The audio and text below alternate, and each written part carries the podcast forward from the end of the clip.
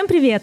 Это Катерина Мираевская и третий сезон подкаста «Запишите на завтра». Слоган этого сезона – забота о бизнесе и людях. Ну, естественно, первый выпуск. Поздравляем! Он начинается с прекрасной темы под названием «Софт-скиллы» и вообще для чего они нужны для мастеров, руководителей и вообще бьюти-бизнеса. И эту тему я выбрала абсолютно неспроста. Это та тема, которая волнует меня искренне очень сильно. Моя боль и создание вообще подкаста под эту тематику как раз-таки для развития того, чтобы каждый из мастеров и руководителей наконец начали развивать себя не только в техниках, не только в зарабатывании денежек, а соль вот сохранения себя, развивать свои навыки, которые нам помогают оставаться на плаву, работать долго, работать продуктивно, работать с удовольствием, да, и получать клиентов большое хорошее количество, зарабатывать тем самым, но при этом, чтобы ты не выгорал через полгода, как ты стал мастером маникюра, а уже спокойненько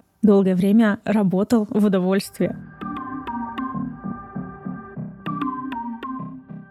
И на эту тему я пригласила прекрасную девушку Анастасию Степанову. Она конфликтолог, бизнес-тренер, преподаватель Центра развития универсальных компетенций УРФУ. Настя нам сегодня как раз-таки поведает, что это такое софт-скиллы, потому что я понимаю, что сейчас айтишники нас, конечно, бы послушали и сказали, опять они про это.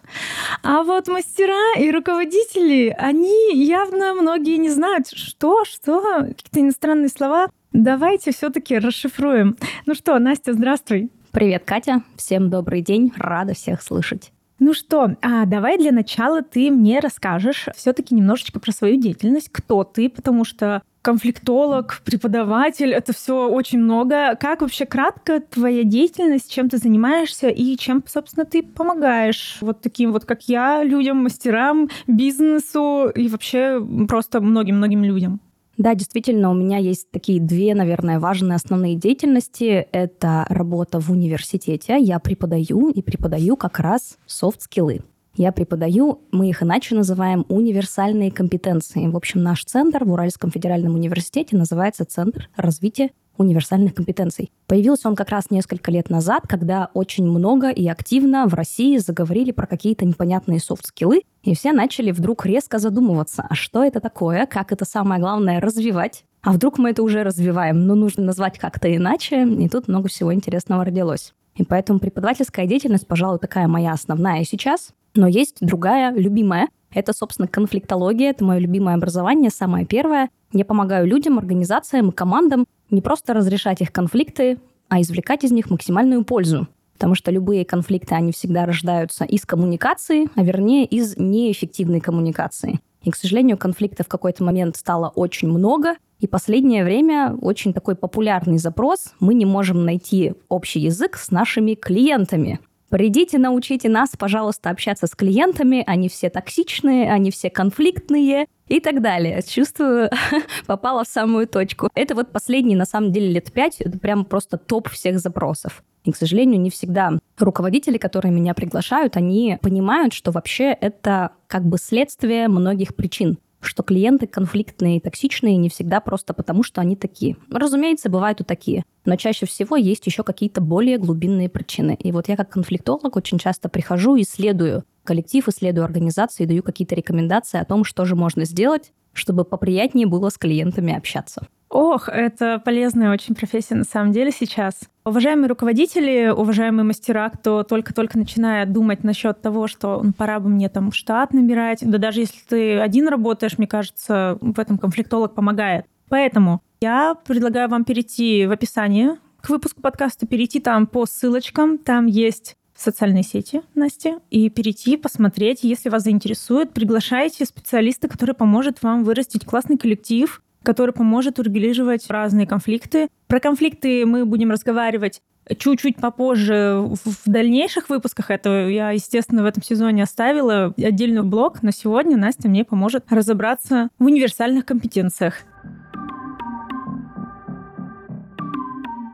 Ну что ж, давай тогда мы приступим конкретно уже по основной теме, чтобы понять, действительно, иностранное слово софт, мягкие скиллы. Они такие мягкие. Вот я представляю себе, что это что-то такое воздушное, что ты должен как феечка бегать вокруг клиентов. Но на самом деле это не так, это все намного глубже. Расскажи мне, пожалуйста, что вообще универсальные компетенции, что это за компетенции, и почему они так важны для нашей успешной работы, что касается и мастеров, да, и руководителей салонов вот в общей массе.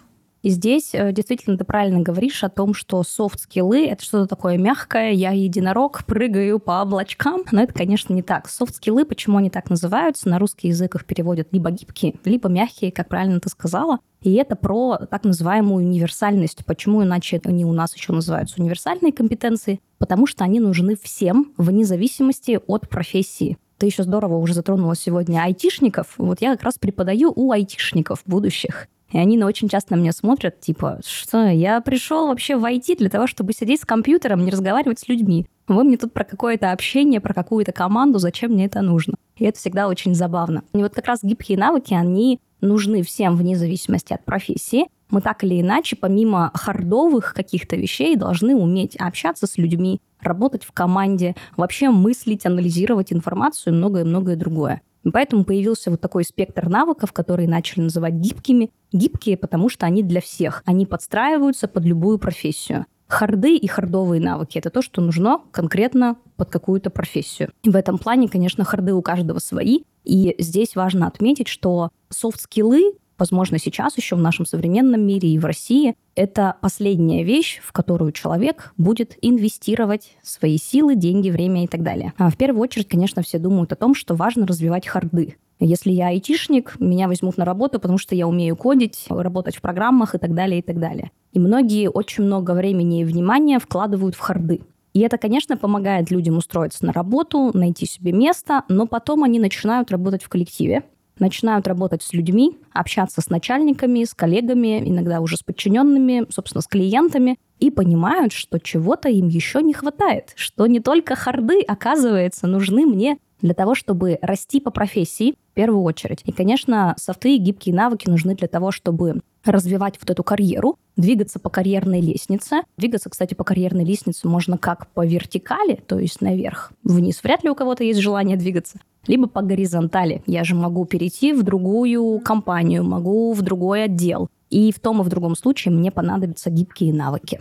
Ага, все, мне понятно. Я надеюсь, слушателям тоже это будет очень понятно. Теперь давай перейдем именно в бьюти-сферу. И тут, конечно же, я со своей точки зрения расскажу, да, у нас хард-скиллы для нас мощно то, с чего все стартуют, конечно же, чтобы было понятно, для каждого мастера это Техника отработки, там, не знаю, пилы ногтей, в шугаринге техника снятия пасты, в окрашивании, там, нанесения знаний оксидов, теоретических знаний тоже очень много. У депиляции, у ногтевиков, конечно же, это не только знания теоретические, там очень много именно ручками отработать максимально, наработать вот эту скорость, технику, все-все-все. Вот это, что касается, да, вот этих тяжелых наших базовых скиллов, каждый ученик, приходя в любую школу по маникюру он получит только эти базовые знания. Небольшое количество э, дают знания именно универсальные, которые потом дадут нам работать в коллективе, с клиентом и все прочее. Расскажи, пожалуйста, с твоей точки зрения, для бьюти-сферы, для мастеров конкретно, какие должны быть универсальные вот эти навыки и скиллы, которые они должны в себе взращивать?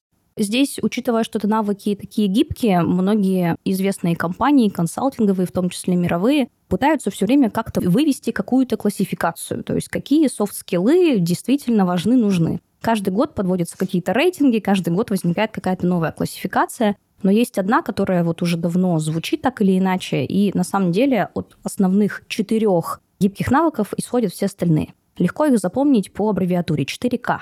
Первая К – это коммуникация. К ней, наверное, вообще сходится все. Потому что когда мы говорим про коммуникацию, это не только межличностная коммуникация, это еще, например, ораторское мастерство. Когда я выступаю перед публикой, особенно сейчас в нашем мире социальных сетей, когда важно себя продвигать именно в социальных сетях, и мне нужно выступать перед аудиторией, снимать себя на камеру, это вообще отдельное искусство. Сейчас в современном мире, после пандемии коронавируса, мы еще все на удаленку перешли, А цифровые коммуникации — это отдельное удовольствие, в кавычках можно так сказать, потому что не все умеют общаться в цифровом формате. И тут, конечно, необходимо определенное искусство. Это коммуникация, это первый момент. Однако к коммуникации, наверное, идет такой важный элемент, как эмоциональный интеллект. Я думаю, ты так или иначе об этом много слышала, возможно, даже с кем-то разговаривала на эту тему. Потому что эмоциональный интеллект — это и про осознание своих эмоций, понимание своих эмоций, умение управлять своими эмоциями, и про понимание эмоций другого человека. И, конечно, для специалистов, которые работают в сфере человек-человек, очень важно а, развивать в себе так называемую эмпатию, когда я понимаю человека, присоединяюсь к его эмоциям, стараюсь каким-то образом сонастроиться с ним и так далее. Ведь в итоге все это приведет к определенным доверительным, прозрачным, комфортным взаимоотношениям. Я думаю, что как раз для бьюти-специалистов и именно этой сферы очень важно создать вот эту комфортную, доверительную атмосферу, особенно если это специалист какого-то особого такого интимного профиля, как депиляция, возможно, в том числе. Я как клиент очень часто иду к мастеру не только потому, что он круто пилит ногти, например. И, по идее, я многое могу сделать сама.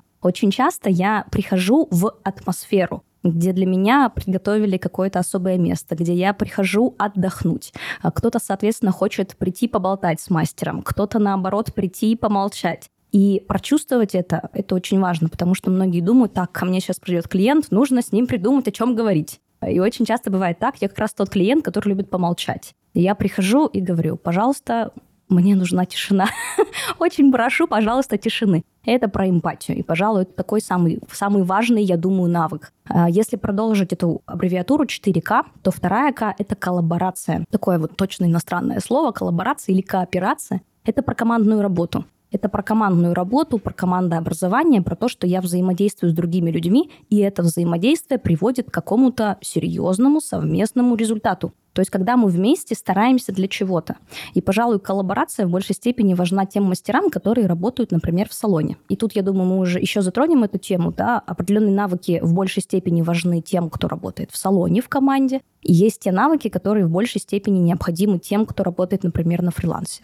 И продолжая вот эту аббревиатуру 4К, третье К — это про критическое мышление, про умение анализировать информацию, отделять зерна от плевен, как говорится, да, мух от котлет и так далее. Когда я изучаю какую-то информацию, понимаю, а что мне нужно изучать, что мне не нужно, и делаю выбор, и принимаю решение я именно на основе критического мышления. Ну и четвертое — это креативность. Несмотря на то, что вроде бы не все сферы требуют креативности, но в нашем современном мире, когда вроде бы уже придумано все, и иногда мы изобретаем велосипед, все-таки креативность нужна. И вот эти 4К — это основные такие гибких навыка, все остальное исходит из них очень развернуто, мне очень нравится. Ты очень хорошо проструктурировала это так, что э, каждому человеку теперь понятно, что действительно мне стоит развивать. Ну, Хотя бы так. Уже мы встали на эти рельсы, мы уже понимаем. К психологу мне там ходить регулярно. Или там на курсы, не знаю, рисование, творчество развивать. Вот. Это очень интересно на самом деле. Давай, раз мы разговариваем про мастеров, мы начнем. Первое у нас к коммуникация. Давай начнем с нее. В принципе, по коммуникации, что имеется в виду, и как развивать, наверное, мастеру именно коммуникативные навыки, свои общения. Это на самом деле для меня один из важных скиллов, который должен присутствовать у мастера. Именно как он взаимодействует с клиентом. Это первое. Клиент, конечно же, царь и бог. Иногда нет, но, как правило, да. И взаимодействие с клиентом, наверное, это самое важное. А второе — это коллектив. Ну, естественно, у нас есть мастера, которые не работают в коллективе. Но что касается именно коммуникации в целом, для мастеров, как они могут ее развивать для того, чтобы им было, во-первых, самим комфортно, работать с клиентами, работать с людьми, огромные потоки. Я знаю прекрасно девочек, которые у меня работают, они не любят общаться. Ну вот они э, максимально интроверты закрываются в себе, но они же работают в этой сфере, и к ним приходят же люди, и люди остаются с ними на долгие года, потому что они комф... Потому что что, да. Да, потому интересно. что что. Ну, или вот я болтуха, ко мне прийти. Нет, я помолчать люблю. Если мне скажут, что помолчите, пожалуйста, я буду довольная. Просто вообще. Собственно, как вообще развить себе этот навык, да, это первое. А второе вот как раз-таки про то, как, как они это делают, как научиться вот этой эмпатии, пониманию, что тоже себе развивать. Когда мы говорим про коммуникацию, вообще при разговоре про гибкие навыки, первое, что у всех приходит в голову, это коммуникация. И это не просто так, просто потому что мы живем среди людей, и нам все-таки нужно найти с ними общий язык. Как бы некоторые из нас не были интроверты, которые хотят побыть в одиночестве, все равно всем важно войти в общество и сделать так, чтобы это общество их приняло. Еще желательно полюбило. Это если мы говорим прямо уже про какую-то глубинную психологию. Нам всем важно, чтобы нас принимали, любили и уважали. И для этого нам нужно находить общий язык с людьми, коммуницировать, общаться и так далее. И, конечно, если вообще говорить о том, какой навык нужно развивать в первую очередь для бьюти-специалиста, для руководителя, для того человека, который работает в команде или не работает, вот тут неважно, в первую очередь это всегда, конечно, коммуникация. И здесь мы подразумеваем тот факт, что коммуникация помогает наладить взаимодействие так, чтобы среди огромного количества мастеров выбрали меня и возвращались ко мне. И, соответственно, вообще софт-скиллы, гибкие навыки, они в большей степени нужны для того, чтобы выдержать вот эту конкурентную борьбу. Многие тут еще задаются вопросом, почему софт-скиллы вообще появились сейчас. Вроде вот раньше жили спокойно без них и нормально работали. А на самом деле сейчас у нас в России рыночная экономика, конкуренция, и просто нужно каким-то образом искать возможности для того, чтобы найти место под солнцем. Желательно еще и заработать в этом месте. И, конечно, здесь важно думать о клиентоориентированности. И здесь есть проблема. Есть такая известная фраза, да, клиент всегда прав, а может быть не всегда прав. Вот в этом плане Россия, как мне кажется, она избалована этой клиентоориентированностью, и мы настолько клиентоориентированы, это вот э, такой момент, такой дисбаланс. Мы побывали в крайностях, и скоро мы придем, я думаю, к балансу. Через несколько десятилетий, может быть, пораньше. А, мы были в крайности, когда вообще нам не нужны никакие клиенты. Есть я, монополист своей деятельности, да, и в этом плане Советский Союз, конечно, никаких там конкурентов не было. А сейчас все наоборот. Есть много конкурентов, и для того, чтобы мне выдержать эту конкурентную борьбу, мне нужно быть клиентоориентированным. И из-за этого все подумали, ух ты, как здорово, мы тут клиенты, мы главные, более того, я как человек, который работает в университете, вынуждена сказать, что наши студенты — это тоже клиенты, которые приходят тоже иногда с загнутыми пальцами и буквально сидят, смотрят на меня как на преподавателя с мыслью «ну давай, развлекай меня».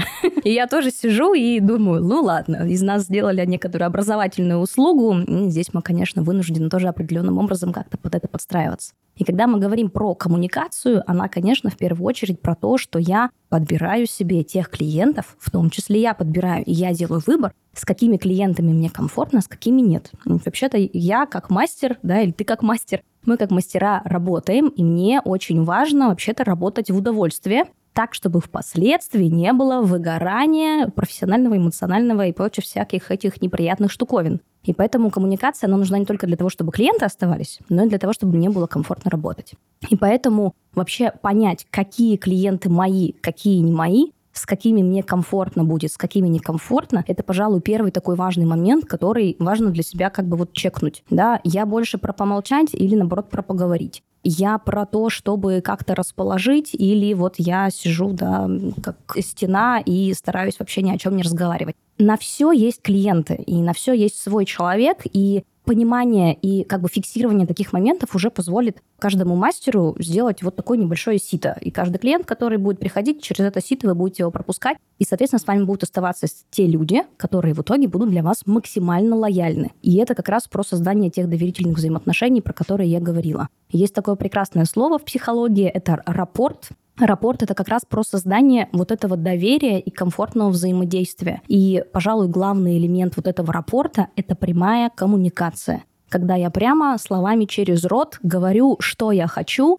как я работаю, как мне комфортнее и так далее. Даже я сегодня пришла к тебе на запись, мы видимся с тобой впервые, первое, что ты меня спросила, комфортно ли на «ты». И это прямая коммуникация, в которой решается очень многое. И вот этому, пожалуй, в первую очередь важно научиться. К сожалению, очень многие боятся напрямую о чем-то говорить. Говорить о том, какие у меня правила работы, какие правила взаимодействия. Если ко мне опаздывают на столько-то времени, я не смогу принять. Почему-то это кажется очень сложным, но ведь именно такая прямая коммуникация приводит к партнерским взаимоотношениям между клиентом и, собственно, мастером. И очень важно это развивать, вот, потому что именно по таким крупицам мы в итоге сможем перейти от вот этой крайности, когда клиент всегда прав, к тому, что вообще-то мастер и вообще любой специалист, который работает с клиентом, он вообще-то тоже человек. Он профессионал, который выполняет свою деятельность максимально профессионально.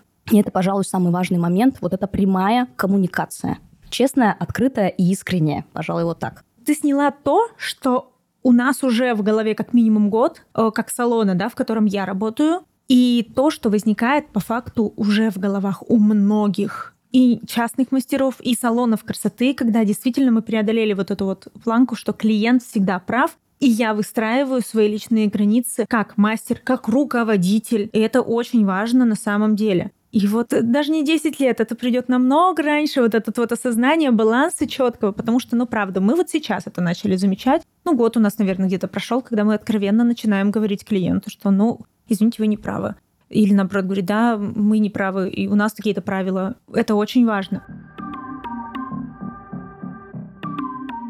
Окей, давай перейдем ко второй К. Э, вторая К — это у нас... Коллаборация и про командную работу. И, пожалуй, это тот навык, который необходим, во-первых, тем, кто, собственно, в команде работает, потому что здесь мы говорим тоже про некоторый элемент коммуникации и вообще про то, что мне нужно взаимодействовать еще и с коллегами. И очень многие здесь, если клиентам еще и уделяют как-то внимание и пробуют с ними как-то договориться, то вот с коллегами иногда, кажется, можно не церемониться. А про взаимодействие в семье, например, я вообще молчу. Потому что если у нас происходит что-то, какой-то ужасный кошмар и конфликт, я это где вымещаю? Конечно же, дома. Вроде бы дома меня все и так принимают. То есть на самом деле эти гибкие навыки, они на то и нужны, что я выстраиваю свои коммуникации, взаимоотношения со всеми, в общем-то, одинаково. Экологично, корректно, через прямое взаимодействие и в том числе через переговоры. И в этом плане переговоры, на самом деле, они же всегда и везде. Самые сложные переговоры, кстати говоря, это с маленькими детьми. Попробуй с ними договорись. Ему, если что-то надо, он упадет, будет стучать ногами вообще по полу, и вот хоть что, хоть какие аргументы ты ему приведи. У них есть цель, они к ней идут сто процентов со всеми манипуляциями и так далее.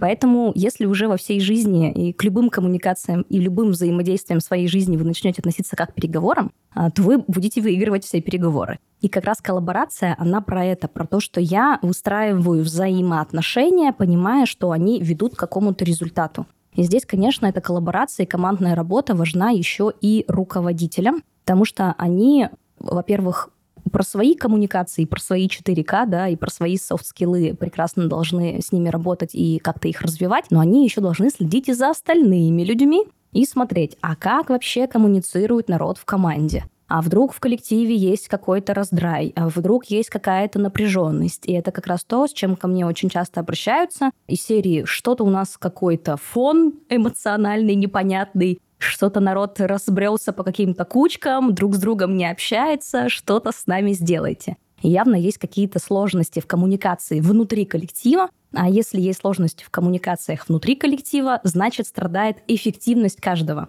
а значит и эффективность всего коллектива, будь то салон красоты или любая другая организация. И, соответственно, руководителю за этим очень важно следить. И слава богу, если такие руководители действительно углубляются в эти вопросы, потому что у них, конечно, проблем полно и так. У них свои харды, им нужно вот это управлять, тут свои какие-то циклы управления, тут еще стратегическая цель, и как-то нужно еще как-то коллектив вести к этой стратегической цели. И поэтому здесь, если мы говорим именно про руководителей, конечно, ораторское мастерство, умение замотивировать других, это еще одни такие софт-скиллы, которые именно для руководителей очень и очень нужны и важны. Это точно. Я еще добавлю к хард-скиллам каждого руководителя, почти каждого, помимо управления командой еще и прочее, они еще сами сидят ногти пилят, клиентов принимают, депиляцию, электроэпиляцию делают. Это вот то, от чего, мне кажется, надо каждому руководителю уже потихоньку вроде отходить. Но вот такой момент, очень такой, настолько на грани потому что они должны понимать всю структуру работы, но при этом и больше находиться в ключе коллектива работы полностью там. Вот. И здесь ты начала говорить, и я поняла, что есть, пожалуй, еще один soft skill, а, который в эту четверку не совсем входит, но все-таки он безумно важен. Это самоорганизация и самоменеджмент. Это про то, что я вообще-то должен организовать свою работу так, чтобы не свихнуться в какой-то момент, не выгореть и не оказаться, что у меня вот 10 рук, и я этими 10 руками С одной стороны управляю коллективом, с другой стороны пилю ногти, ногой что-то еще делаю. И это именно про самоорганизацию, самоменеджмент. А внутри этого самоменеджмента и целеполагание, и планирование своей деятельности. Вот пресловутый тайм-менеджмент, он тоже одно время так прямо резко стартанул. Но немногие понимают, что тайм-менеджмент это тоже лишь одна часть, которую важно сделать после, например, целеполагания. Когда я вообще пытаюсь сформулировать, а к чему я хочу прийти, и что мне тогда для этого нужно сделать. Многие начинают использовать техники тайм-менеджмента и через пять лет понимают, что они вроде успевают все, но несчастливы в этом во всем. И поэтому самоорганизация безумно важна, ибо если вы научите организовывать себя, то вы сможете организовать и коллектив. И для руководителей, пожалуй, это безумно важно. И важно, мне кажется, также для фрилансеров, которые работают сами на себя. Потому что здесь фрилансеры, они как это, и швец, и жнец, да, и на дуде, и грец, нужно делать все. И я как фрилансер, я вроде и работаю, и сам как-то развиваюсь, и сам организую, и поэтому фрилансерам тут, конечно, вообще много чего нужно в себе прокачивать. Это вопрос того, что очень многие же как думают, что уйду самоволку, не буду работать в найме, пойду сама, буду ногти пилить, кабинет сниму, буду зарабатывать в два раза больше. В принципе, из этого в два раза больше половину, там, ну, хороший кусок я буду отдавать психологу потом.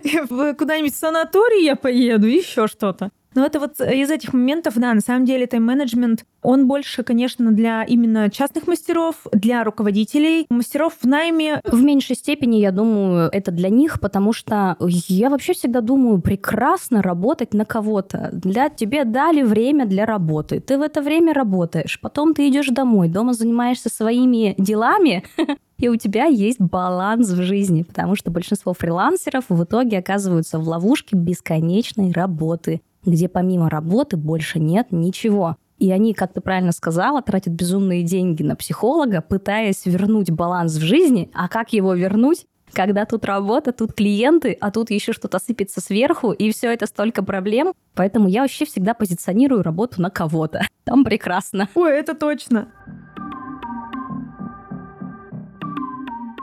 Итак, окей. Четвертое К — это твой профиль. Конфликтология, ну, это прям на самом деле... Конечно, мы сейчас говорим про то, что конфликтология вообще очень широкий, масштабный для меня сегмент в бьюти, в том плане, что мы и команду должны разбирать в конфликтах. Там очень много проблем. В каждом коллективе возникает, ну, каждый раз ну, правда, мы вот работаем, у нас что ни день, то праздник. Он такой, это конфликтики могут быть не такие ярые, когда клиентка пришла его на вас наорала. Или когда коллеги друг друга не взлюбили, не знаю, не туда, не то положила и раздрай. Нет, это же может быть что-то очень тихое, плавное, но весь коллектив это чувствует. И он такой, сейчас что скоро что-то будет. Вот в этом моменте для меня прям есть особый запрос, да, ну и, конечно же, при работе с клиентами урегулирование конфликтных ситуаций с клиентами на самом деле сейчас актуально сильно, потому что это как раз-таки про то, что ты говоришь, да, ну вот обсуждали до этого, клиент всегда прав, мы сначала к этому привыкли, а клиент до сих пор это привык. Это мы уже решили, что клиент не прав иногда. А он еще не в курсе, да? А он еще не в курсе. И она уже пришла, она сейчас думает, придет, сейчас я ему устрою. Вы тут свои границы отстаиваете. Вот что насчет этой К, конфликтологии, что ты можешь сказать, как ее развивать? Тут, конечно же, уже в общей массе, неважно, руководитель ты, мастер частный, мастер в найме, как это, что это делается? Когда мы говорим о конфликтах, она на самом деле тоже, конфликты и конфликтология, они выходят из коммуникации, из неправильной, некорректной и неправильно поставленной, назовем это так. Но не всегда. Как ты здорово отметила, что есть конфликты непосредственно, например, с клиентами. Да, вот они пришли и бу-бу-бу, и начинается какой-то непонятный конфликт. Чаще всего такие конфликты мы называем случайными или речевыми потому что их можно решить прямо здесь, сейчас, в коммуникации, просто подобрав, по сути, правильные слова. Опять же, здесь всегда буду прям вот выступать за прямую коммуникацию, если мастер заранее и салон, собственно, непосредственно заранее озвучивает какие-то правила, какие-то особенности работы, делает какой-то акцент и отводит время на то, чтобы обсудить правила дальнейшего взаимодействия и формат дальнейшего взаимодействия, уже огромное количество конфликтов снижается. Вот буквально, да, перед первой встречей можно обсудить, как комфортнее общаться, как комфортнее взаимодействовать, что вам необходимо для того, чтобы вам было удобно. Это как раз про клиентоориентированность, это позволяет, вот есть такая классная аналогия, что затухшие конфликты, они как протухшая рыба, которую под столом забыли. Вот важно набраться смелости и важные какие-то сложности выкладывать на стол, чтобы они были всем видны. Потому что их и так все примерно чувствуют и понимают, что что-то там где-то попахивает. Почему бы это наконец-то уже не положить на стол, чтобы это больше не пахло? И поэтому прямая коммуникация позволяет большинство речевых конфликтов, таких случайных, их, конечно, снизить. С другой стороны, все-таки важно учиться так называемой конструктивной коммуникации. Здесь есть огромное количество и полезных книг, достаточно комфортных для изучения и для чтения. Есть в том числе и различные курсы, тренинги и так далее. Самой, пожалуй, известной техникой у нас является так называемое «я-сообщение», когда я общаюсь от своего лица и говорю про себя. А, потому что когда мы наезжаем на другого человека, говорим, ты не прав, даже если мы говорим, вы сейчас не правы. это определенный наезд.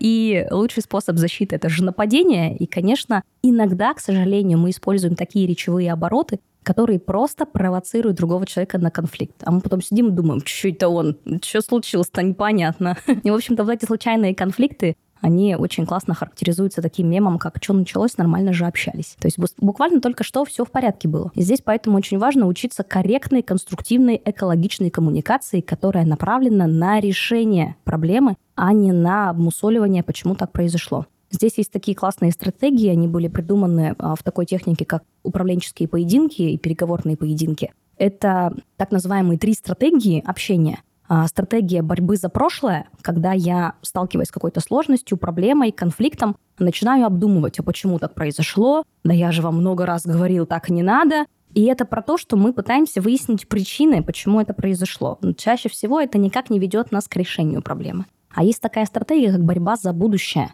Борьба за будущее — это когда я формулирую, а что я хочу получить в результате этого конфликтного взаимодействия и как, соответственно, мне к этому прийти. И здесь я уже думаю, так, давайте обсудим, давайте выясним. Нам в любом случае важно с вами договориться. И вы, и я заинтересованы в решении этой ситуации. Давайте подумаем, что нам нужно сделать, чтобы все-таки все остались довольны. И вот здесь мы уже как-то настраиваемся на будущее и боремся за это комфортное будущее. И когда мы говорим про конфликты, мы в любом случае подразумеваем, что выбор стратегии поведения в конфликте зависит от, во-первых, человека, с которым я конфликтую, и взаимоотношений с ним учитывая, что мы сейчас говорим, да, Земля круглая, в любом случае мы всегда со всеми встретимся, лучше поддерживать хорошие взаимоотношения, нетворкинг в современном мире вообще наше все. И поэтому взаимоотношения с другими людьми — это важный момент. А второй момент при выборе стратегии — это цель, что я хочу получить в результате. И очень редко эти два момента между собой конфликтуют. А есть конфликты, они иначе называются не случайные, или как раз вот такие глубинные, иногда мы их называем противоречия. Это когда все действительно понимают, что вот что-то как-то где-то накаляется, и все примерно понимают, что что-то не то, но все опять же молчат. И это опять про коммуникацию, что в коллективе, судя по всему, есть какая-то сложность в этой коммуникации, в этом обсуждении. Э, есть какое-то снижение вот этого командного духа и сплочения, и нужно разбираться, а почему так произошло. Потому что причинами вот таких неслучайных конфликтов чаще всего являются не просто коммуникация, а какие-то проблемы именно организационные. И поэтому так важно руководителям на это обращать внимание. Возможно, есть какие-то проблемы в должностных инструкциях, возможно, в каких-то регламентах, возможно, не знаю, мастера работают по 8 часов в сутки, и, конечно, они выгорают, и, конечно, они устают, и просто ругаются и орут на всех подряд. По 8 часов вы работаете, не по 12. Два-два. Да-да-да. Вот это же тоже, кстати, да, такой интересный момент, что иногда э, мы создаем как бы такую ситуацию в организации, что провоцируем внутри людей вот эту раздраженность, и, конечно, они начнут орать на всех подряд, и на коллектив, и на начальника, и уж тем более на клиентов, и ни к чему хорошему это не приведет. И поэтому так важно э, руководителям заниматься вот исследованием, а насколько комфортно э, в салоне, например, не только клиентам, но и сотрудникам. Потому что сотрудники тоже клиенты, вообще-то. Они работают, получают зарплату. Тут еще такой момент. Помимо того, что ты следишь как руководитель, что происходит у тебя вот в этой кастрюльке, в которую они приходят, у них же что-то еще происходит вот в той кастрюльке со своей, у каждого. И очень часто как будто бы руководитель не только должен на месте смотреть, а еще и понимать, что у человека, когда он уходит с работы, происходит. Очень такой тоже тонкий лед, конечно, понимаю, но по факту, сколько бы раз у нас не было конфликтов в коллективе, большинство из них ну, типа, вот это напряжение нарастает даже не потому, что что-то тут. Одна другое неправильно сказала, э, не туда кисточку положила, а потому что дома там что-то происходит, какие-то конфликты свои внутренние, проблемы, и они приносят это в коллектив, и она на клиентах-то не может это выговорить. А она это вываливает на своих коллег. Это тоже, ведь, мне кажется, такой момент, когда руководитель должен и вот это отслеживать. Личные проблемы каждого мастера. Я вообще каждый раз думаю, господи, руководители, как вы вообще работаете? Как у вас мозг не взорвался? А, я правильно понимаю, что все равно же личное влияет очень сильно? Здесь ты правильно говоришь, что это прям тонкий лед. То есть, конечно, это же тоже про некоторые границы, и не всем комфортно, когда руководитель прям, да, вот так вот максимально погружается. Здесь мы, пожалуй, говорим еще и про стили управления, потому что есть авторитарные руководители, пришли, кулаком ударили, будет вот так, клиенты правы, всем молчать. И многие к этому приходят, потому что это проще, чем что-то обо всех тут думать, как-то о всех переживать. Нет, гораздо проще как-то взять всех и как-то так подсобрать. И вот тут вот да, в ежовых рукавицах всех держать. А демократичный стиль — это про то, что вот я как раз стараюсь каким-то образом налаживать контакт со своими сотрудниками, стараться разбираться в том числе, да, как они комфортно, им некомфортно. Потому что, по сути, действительно, проблемы или не проблемы в личной жизни или в каких-то других сферах э, сотрудников, конечно, они влияют на работу. И как бы мы ни говорили, что работа — это одно, а личная жизнь — другое, ну не может человек у себя это разделить. Это все для него жизнь. А, и поэтому для... он смотрит на эту жизнь вот так вот цельно. И, соответственно, он как бы вот тяжело делится. Здесь вот я поработал, здесь ушел домой. Некоторые у нас и домой приходят и продолжают там работать и думать о работе. И поэтому многим людям очень сложно это разделить, что вот здесь я конфликтую только дома, здесь только на работе. Такое бывает очень редко. Поэтому было бы неплохо, да, если руководитель интересовался жизнью своих сотрудников, но здесь важно смотреть, конечно, на количество этого коллектива. Если это 4 человека, это еще более-менее комфортно. Если это больше, тут уже сложнее. И на помощь здесь приходят другие специалисты. Обычно этим занимаются HR-службы, потому что именно HR — это те люди, которые постоянно работают с сотрудниками, помогают сотрудникам в том числе развиваться, помогают им развиваться и развивать в том числе софт-скиллы, хард-скиллы и многое-многое другое. Это в том случае, если коллектив разрастается, и нужно, действительно важно с каждым сотрудником поддерживать вот такой тесный контакт для того, чтобы сотрудники чувствовали себя комфортно, понимали, что их любят, ценят, помогают им развиваться. Обычно это тоже про партнерство, про то, что я выбираю себе и руководителя в том числе. Не только руководитель выбирает меня через собеседование, но и я выбираю, с кем мне работать. Отлично. Так плотненько разобрали на самом деле эту тему. Мне очень нравится.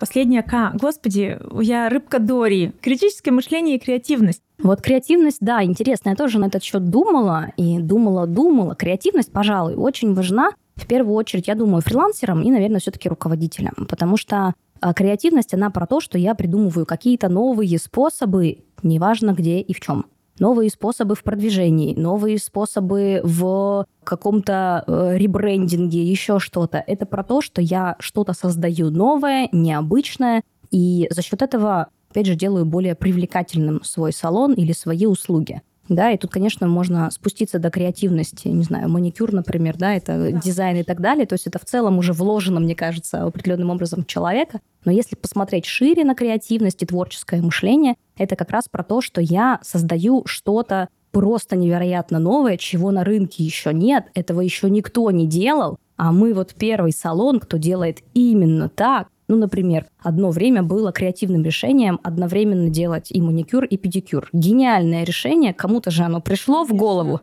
И вот это ли не креативность? Абсолютно верно. Когда мы смотрим на современный мир и пытаемся понять, а что сейчас нужно современному миру, и продумывая различные варианты, находим вообще какое-то уникальное решение. Вот это, собственно, креативность. Я бы добавила здесь, знаешь, еще кого? Преподавателей. Вот в этом плане, кстати, для мастеров, почему это, наверное, важно и развивать креативность, для тех, кто как раз-таки хочет горизонтально развиваться, да, обучение, стать преподавателем по своему профилю, это же очень круто, да, и поэтому действительно тут надо развивать креативность, потому что, ну, и дополнительно учиться, потому что новые методики обучения каждый раз всплывают, и я это вижу. А сфера вообще не стоит на месте. Это, к слову, кстати, о том, что креативность для обычного даже мастера в найме очень хороша, ну, тоже нужно развивать, потому что когда-то вы вырастете из этого.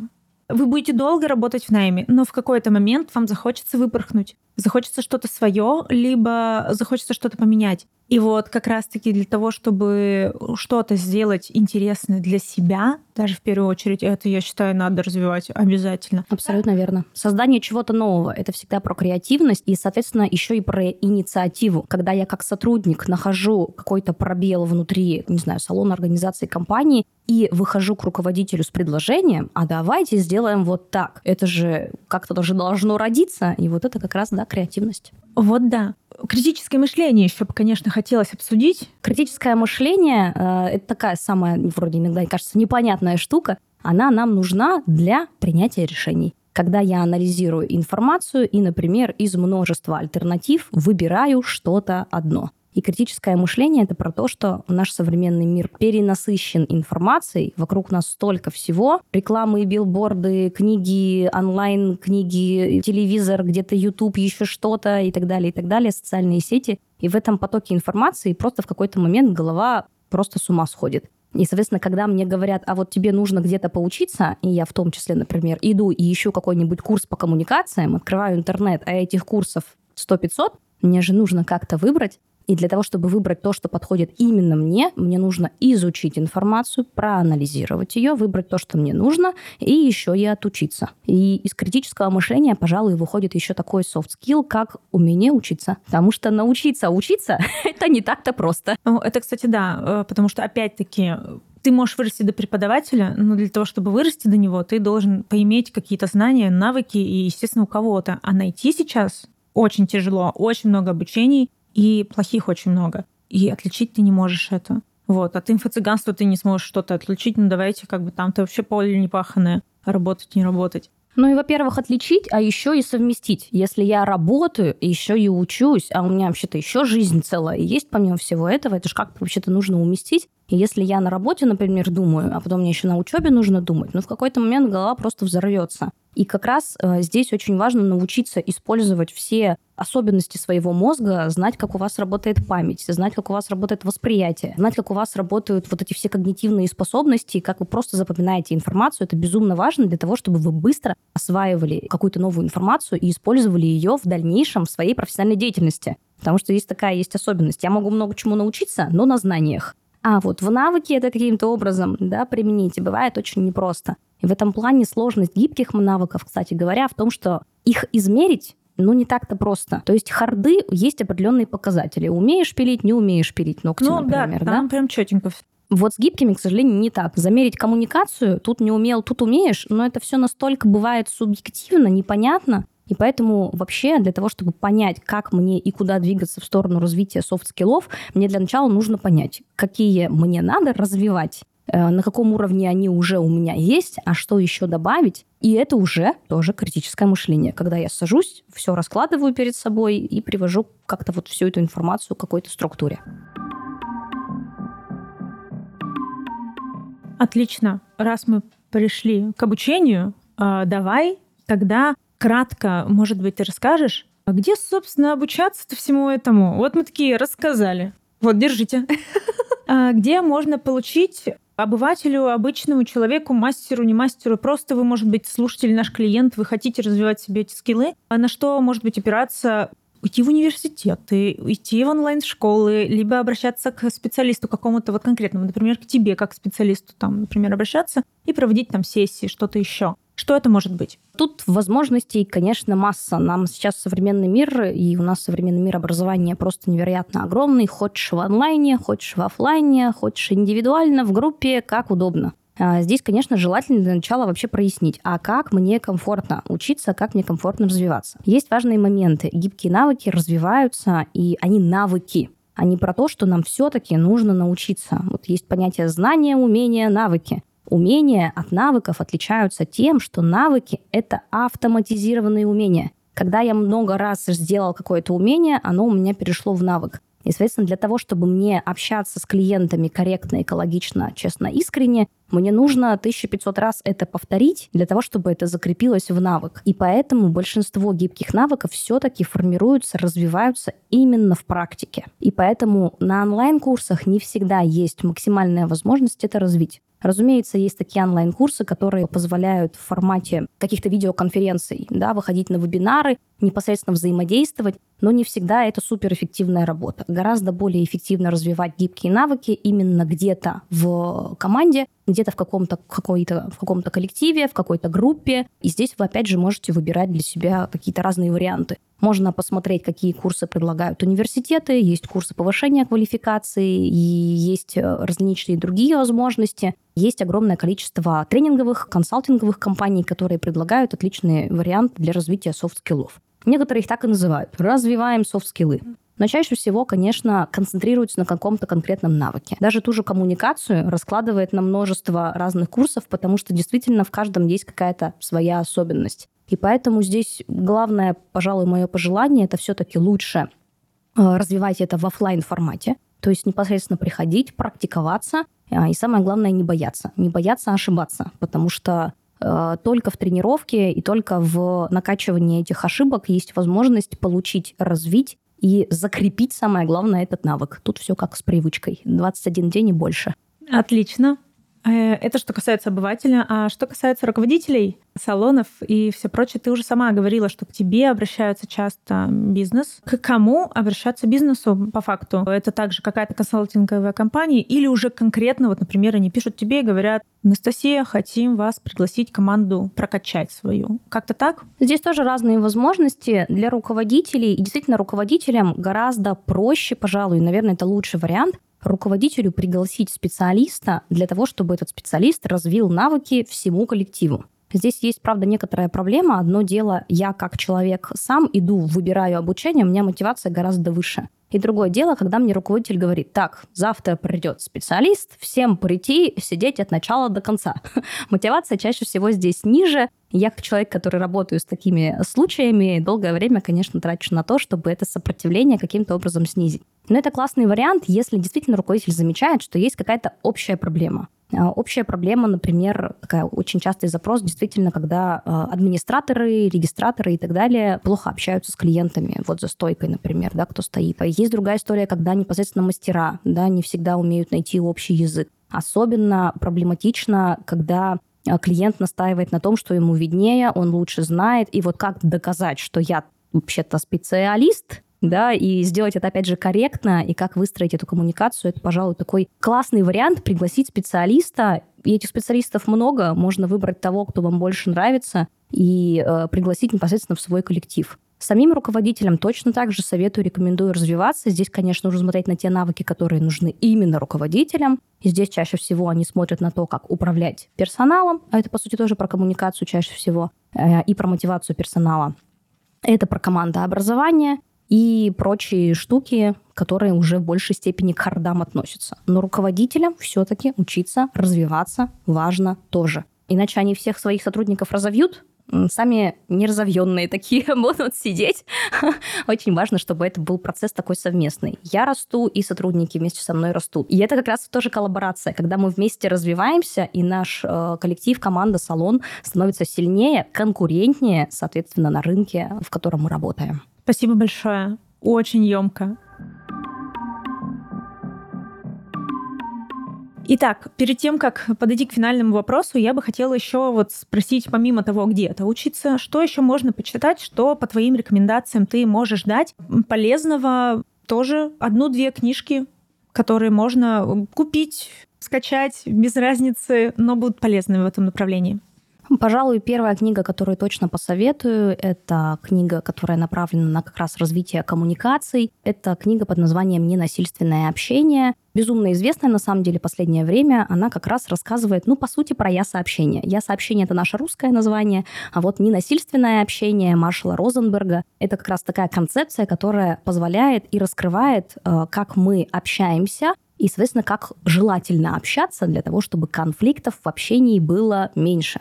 И, пожалуй, вторая книга, которую я могу назвать, она в большей степени про все софт-скиллы, которые в принципе есть, и она очень так тезисно, но рассматривает все те гибкие навыки, о которых мы сегодня поговорили. Это книга Марины Киселевой «Тонкие настройки руководителя». А, не смотрите на то, что это про руководителя, это про всех людей, потому что софт-скиллы, как вы теперь уже знаете, нужны всем, не только руководителям. Что мне понравилось в этой книге, она кратко рассматривает все гибкие навыки, кратко про все про них еще раз рассказывает, и есть отличная возможность закрепить все то, что вы услышали сегодня от меня, еще раз прочитав эту книгу. Прекрасно, спасибо большое. И тут э, я ворвусь э, минуткой прямо о том, что мы, наверное, разыграем эту книгу. И для того, чтобы ее получить, э, я попрошу вас перейти в наш телеграм-канал «Запишите на завтра» и под постом об этом выпуске написать интересный комментарий на тему, какие софт-скиллы вы сами используете вообще в своей работе как мастер и как руководитель. Наверное, это будет интересно мне посмотреть, почитать, что вообще э, реально люди-то используют у нас, и что вы для себя подразумеваете, возможно, под названием софт-скиллы. Лучший комментарий мы выберем и пришлем вам книжечку прекрасную, и я думаю, она очень сильно нам будет помогать. Можно попрошу последнее? Что ты можешь посоветовать мастерам, руководителям салона, в принципе, бьюти в целом, по развитию этих навыков гибких, для того, чтобы все были удовлетворены, и клиенты, и сами мастера?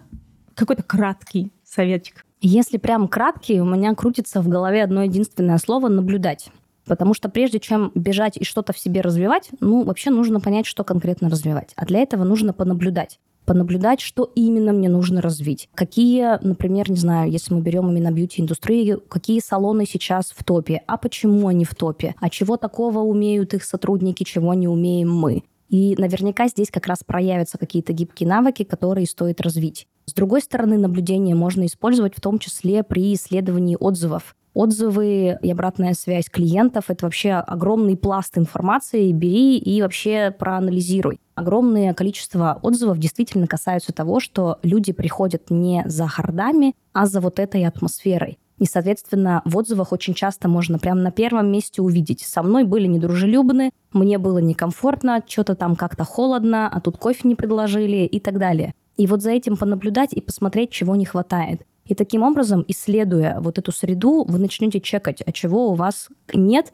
и исходя из этого уже сформируется определенный пул вот этих вот навыков, которые необходимо развить. С точки зрения руководителей, что бы я здесь посоветовала, это, пожалуй, задуматься над так называемыми картами компетенций. Когда для каждого сотрудника, вернее, не для каждого сотрудника, а для каждой должности, для каждой профессии прописывается, какие навыки и мягкие, и жесткие, и софты, и харды должны присутствовать именно у этого специалиста. Например, администратор должен владеть вот этим, вот этим, вот этим. И, соответственно, когда будет карта компетенций, уже будет проще посмотреть на имеющегося сотрудника и понять, а как сейчас у него развиты эти навыки, и, соответственно, понять его зону дальнейшего развития. И таким образом, работая, опять же, индивидуально с каждым сотрудником, есть возможность и посмотреть текущее состояние, подумать, что именно нужно развивать, понаблюдать этот момент и, собственно, предложить это развитие для того, чтобы точно это было в точку, а не вот так вот пошел, все развил, не знаю, зачем мне только все это нужно. Очень важно здесь, конечно, фокусироваться и понимать, для чего. Целеполагание – один из soft skill ов.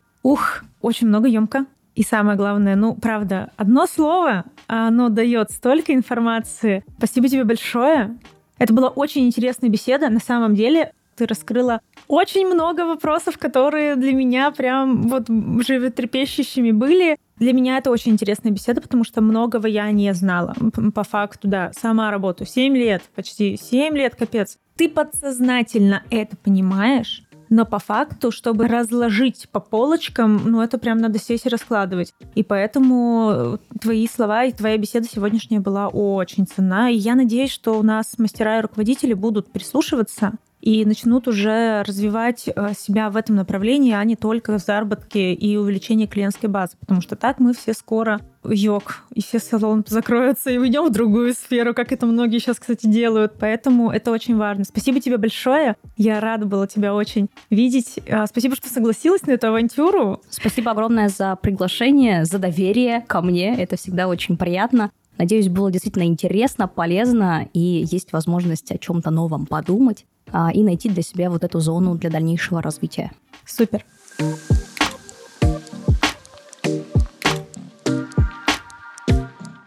А это был подкаст «Запишите на завтра». Спасибо, что дослушали нас до конца. Я напоминаю, что мы выходим на всех актуальных платформах Apple Podcast, Яндекс Музыка, Казбокс, Soundstream, мы там тоже есть. Обязательно подписывайтесь там и ставьте лайки, там это можно делать. Также, конечно же, попрошу подписаться на наш телеграм-канал. Мы его начинаем активно развивать. Там много веселости теперь полезной информации от меня насчет работы над подкастом, а также, естественно, экспертное мнение от наших гостей. Мы будем расписывать, что вообще в выпусках, чтобы вам было удобнее понимать, что внутри же кроется в этом выпуске. Ну, собственно, на этом мы закончим наш первый выпуск. Я очень рада снова вас всех слышать, видеть. Подписывайтесь, мы выходим каждую среду на всех актуальных платформах.